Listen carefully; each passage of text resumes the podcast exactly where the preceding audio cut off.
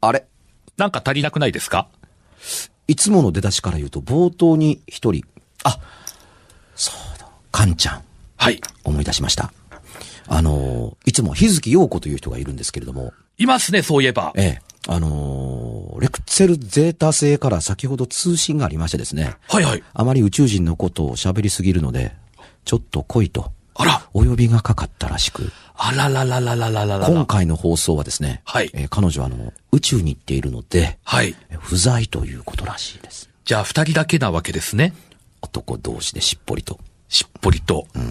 お送りしましょうか。まあ、ということでですね、いつ帰ってくるかわかりませんが、えー日月陽子戻ってくるまで、えー私と、はい津山勘十郎で、はいえ、あのー楽しく怖く番組を進めたいと思います。そうですね。よろしくお願いします。よろしくお願いします。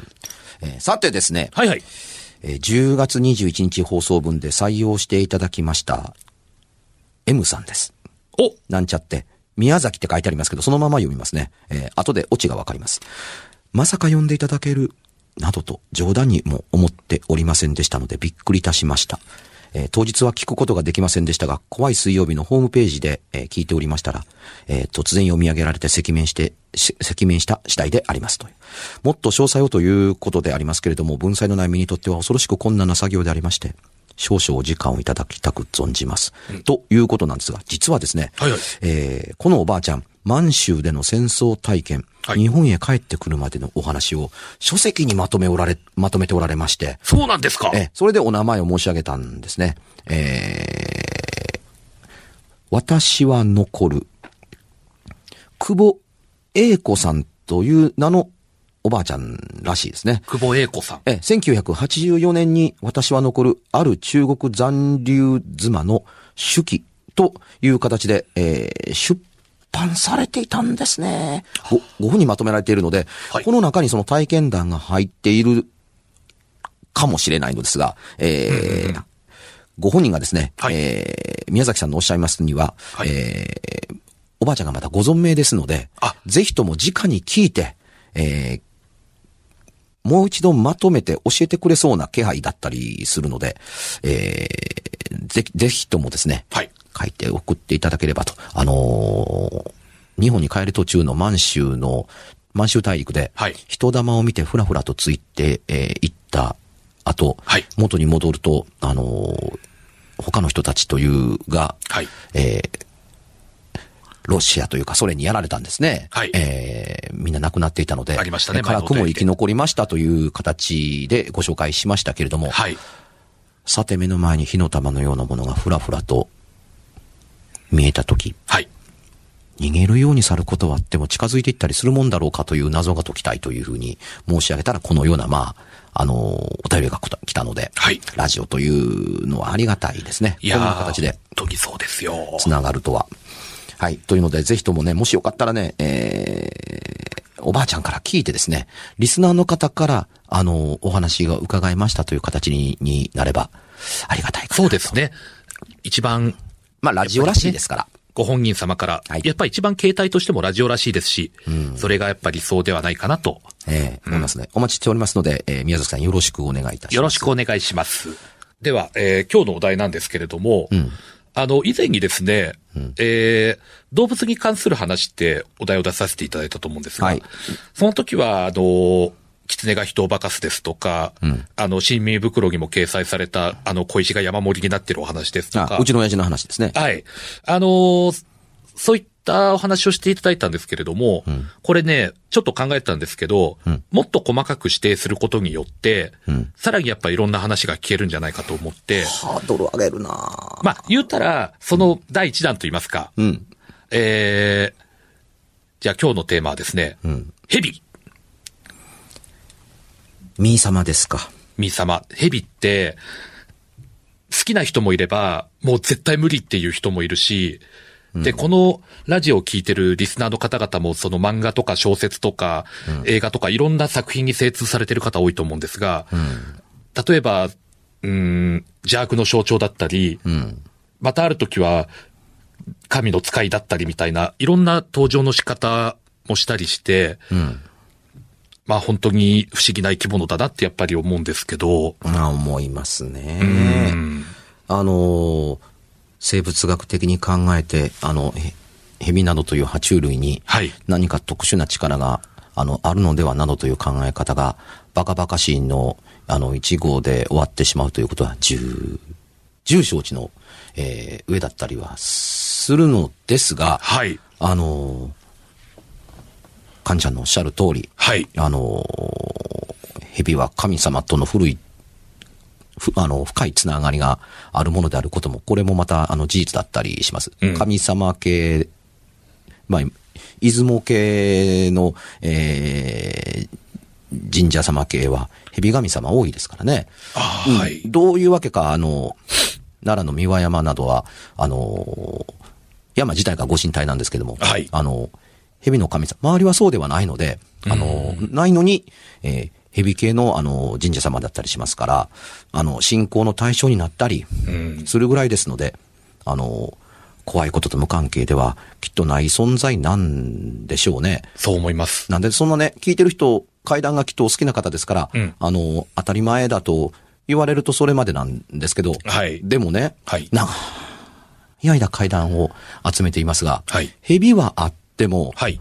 トカゲの階段って持ってないんですよ。確かにそうですうんね。トカゲの話はないなと思ったりするので、まあ、ヘビでよかったなと思ったりするという言い方ではないんですが、はいあの、爬虫類であるのならば、じゃあ、トカゲはと言われると、ちょっと困りましたっていうところ。で、うんあの、似たようなもので、あの、ごく稀ですけど、はいあの、亀さんが、亀の階段はないのかというと、なんかなかったりするんですよ。階段って言うとヘビオンリーみたいな、そういうイメージありますね、確かに。うん。なので、あの、似たような仲間から言うんならば、トカゲはどうしてないのっていうのに答えが答えにくかったりするんですが、カメはあったりするので、今のところね、爬虫類でん、カメとヘビ言われるれば、あのーなんとか大丈夫という言い方も変ですけれども、あうんの、一つに、あの、蛇だからあるのだという考え方を持たれるとちょっと困る。ですが、蛇が、あの、蛇神様が、あの、あるいは付き物の、あの、蛇にまつわるものというものあはがいはいあったりもするので、なぜか蛇は、あるんですね。形態として特殊ですから、ね、あの、トカゲ付きと言われても、トカゲなんだか、あの、ね、四つん這いになって動くのならば、犬や猫だ、狐や狸だと言われる方がそれらしいから、トカゲはないのかな蛇はうねうねするとええからかなと思ったりするので、やはり付き物は、あのね、えー思い込みの産物かなどと思ったりするんですが、まあ、与太話はともかくとして、はい。あのーうちの実家の近所にね、はい。あの、とある名前の、あのー家がありまして、地元で,、では、あの、名家で、あの、土地をたくさんお持ちの家なんですよ。はい。私がそこに引っ越してからどれぐらい経ってからでしたかね。うんあのーある時、えーそこの、あのー家で、娘さんが結婚されるというので、はいはいはいその家の周りの土地に、はいえー娘夫婦が住めるように、はいあのー家を敷地内に建てようとされたんですよ。でね、はい。その家の、あの、おおお土地には、はい。駐車場のように整備されたのとは別に、はい。その横にその小さな小さな、あの、畑があったんです。周りにも土地お持ちなんですよ。ですが、家の敷地の中に畑があったんです。でそこを潰して、あのーそこにその、ご夫婦の家を建てるという。ああ、なるほど。はい。で、ご結婚前に家が建って、はい。経ってしばらくしてから、おじいちゃんがはい。頭が割れるように痛い。頭が割れるように痛いと、あの、えーどう言えばいいんでしょうね。頭が割れるように痛いというふうに、んあのーズキズキする。というようになった。頭が痛いと。はい。割れるように痛いと。はいそこまで痛いのなら、当然その、あの、頭痛薬を飲んでも治らない。うん。で医者に行っても、そこまで頭が痛いというふうに言うほど、特に悪いところが、というか悪いところが見当たりません。原因がわからない。ど原因がわからない。どこのお医者さんに行っても、うんそれほど痛がるものがお薬でダメなんですかむしろ薬が効かないのがよくわからないという。うん。これまでもお薬効かなかったんですが、そんなことはありません。他のお薬は効いたりします効きます。頭痛薬が効きません。おかしいですね。でその相談をしているときに、あの、気休めかとは思いますが、というので、えーこともあろうに、はい。あの、お医者様から、医者の手に負えないものの方にご相談されてみては、どうですかというアドバイスをもらったんですよ。うん大変珍しい事例なんですけど、医者から、医者の手に負えないというか、少なくても、あの、症状が本当ならば、そういうことがわかる人にお話伺ってはどうですかと、アドバイスをもらうと、うん。まあダメでもともと。そういううう人を、あの、人づてに頼んで、あの、聞いて、えーもらって、そういう人いらっしゃらないでしょうかあ、私の知り合いに一人いるからというのでご紹介いただいて、その方が家にやってきて、おじさん見た途端に、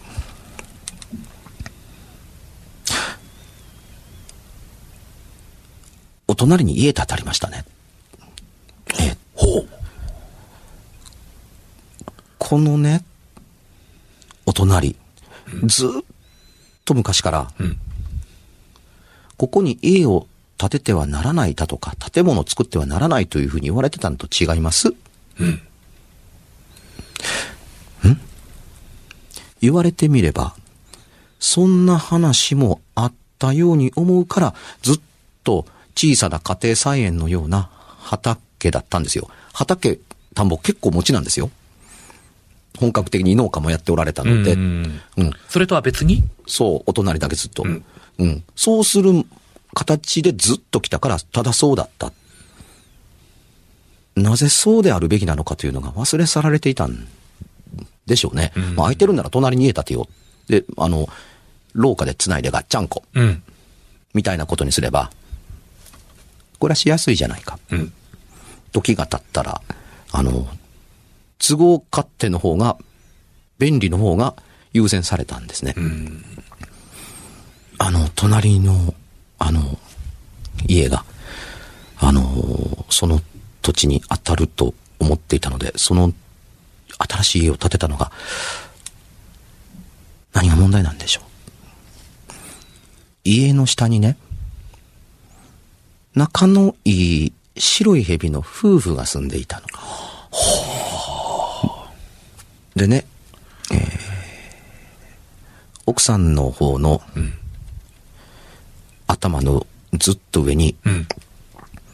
家を建てた時の礎石が載っている。あこれが重くて仕方がない。どうにか、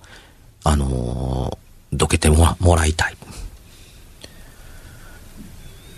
えどけると頭の上の石を取り除いてほしいというので、己、頭の上に石を乗せるとはというのを飛ばしているというふうにそれで頭が割れるみたいですね。まあ、それで、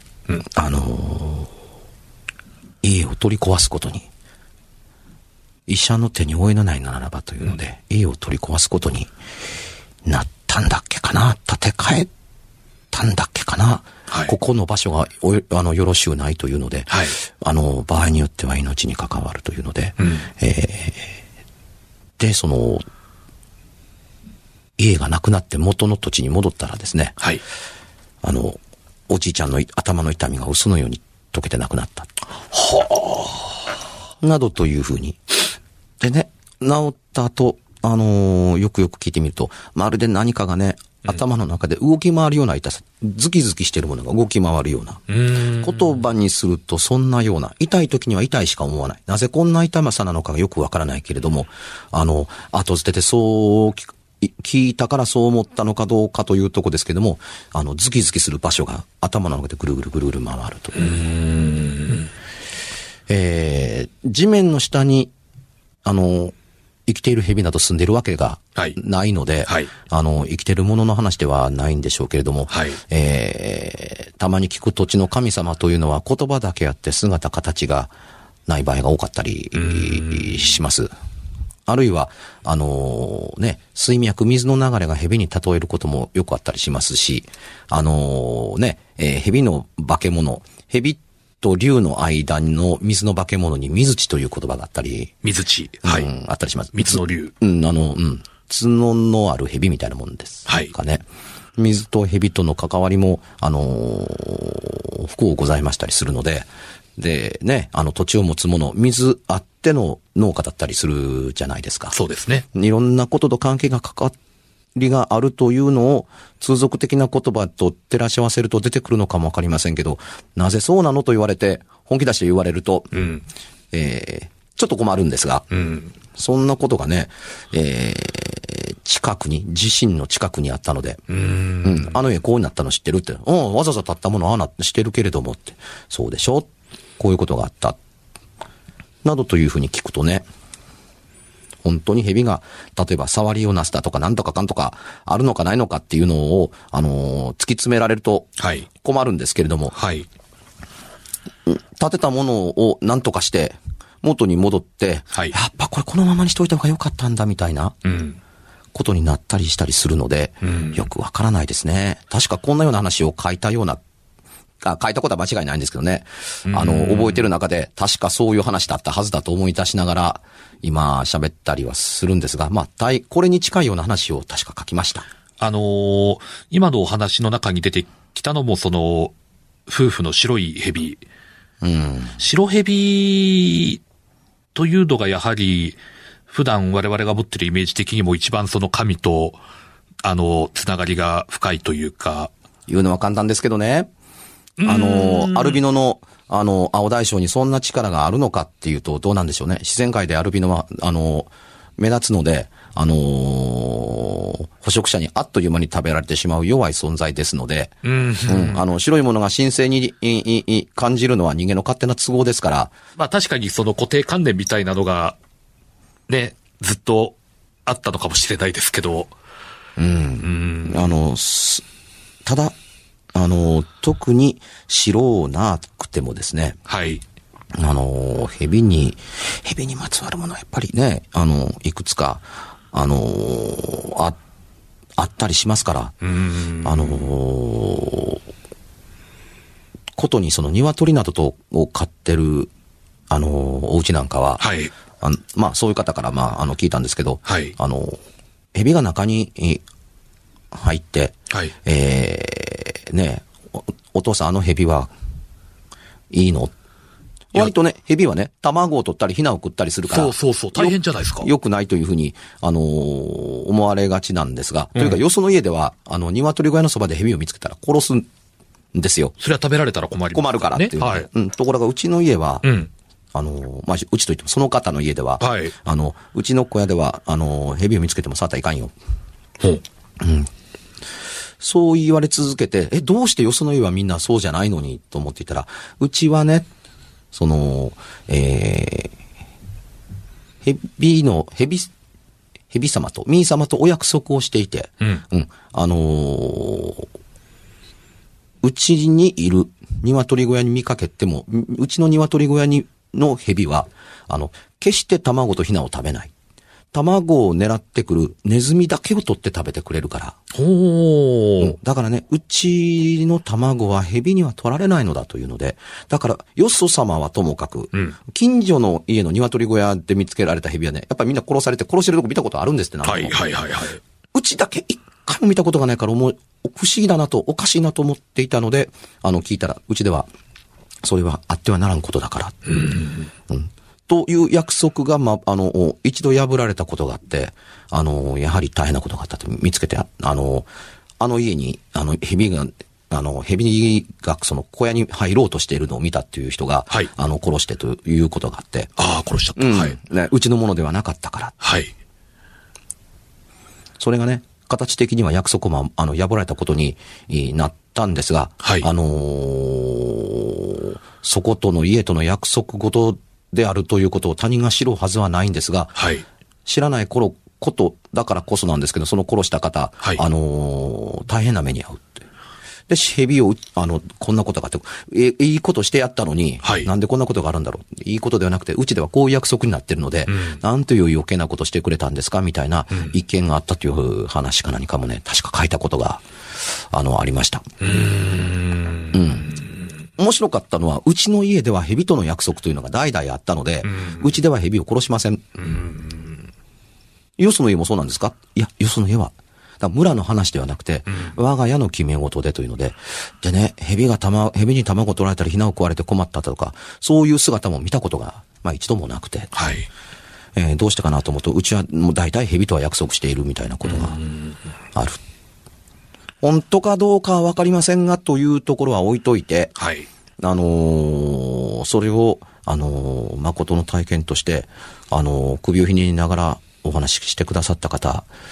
えーいらっしゃるので、うん。うん、あの、ねえ、あの、本に書いてあることとちゃうやないかって、いや、さすがにそんなに正確にね、30年も前の話、あの、本に書いた全くの通りって喋ることはちょっと難しまかあったまりあすまるあんですが、難しいと思います。うんうん。あの、その、そう、おおむねこのような設定になっているような話、聞いたことがありますね。今思い出してみるとね、うん昭和の頃の昔の話の中には、の体験談の中には、よく蛇は登場したんですけど、うん昨今の取材の中で、蛇のお話聞かないですね。住む場所自体が少なくなってしまったんですかね。生きにくい世の中になったのかもしれませんし、うん。あっという間に周りが土地ごとごっそりと、あのー風景そのものごと変わるという時代になりましたので、うんこの世ならざるものも、あのー住みづらくなったのかなと思わんでもないですが、昔あったものがこうも見事に、あのー流れ去るかのように、いや、ひょっとすると仮にあっても、もう何々のせいだという考え方として捉えない時代になってきているのうん。かなと、あの、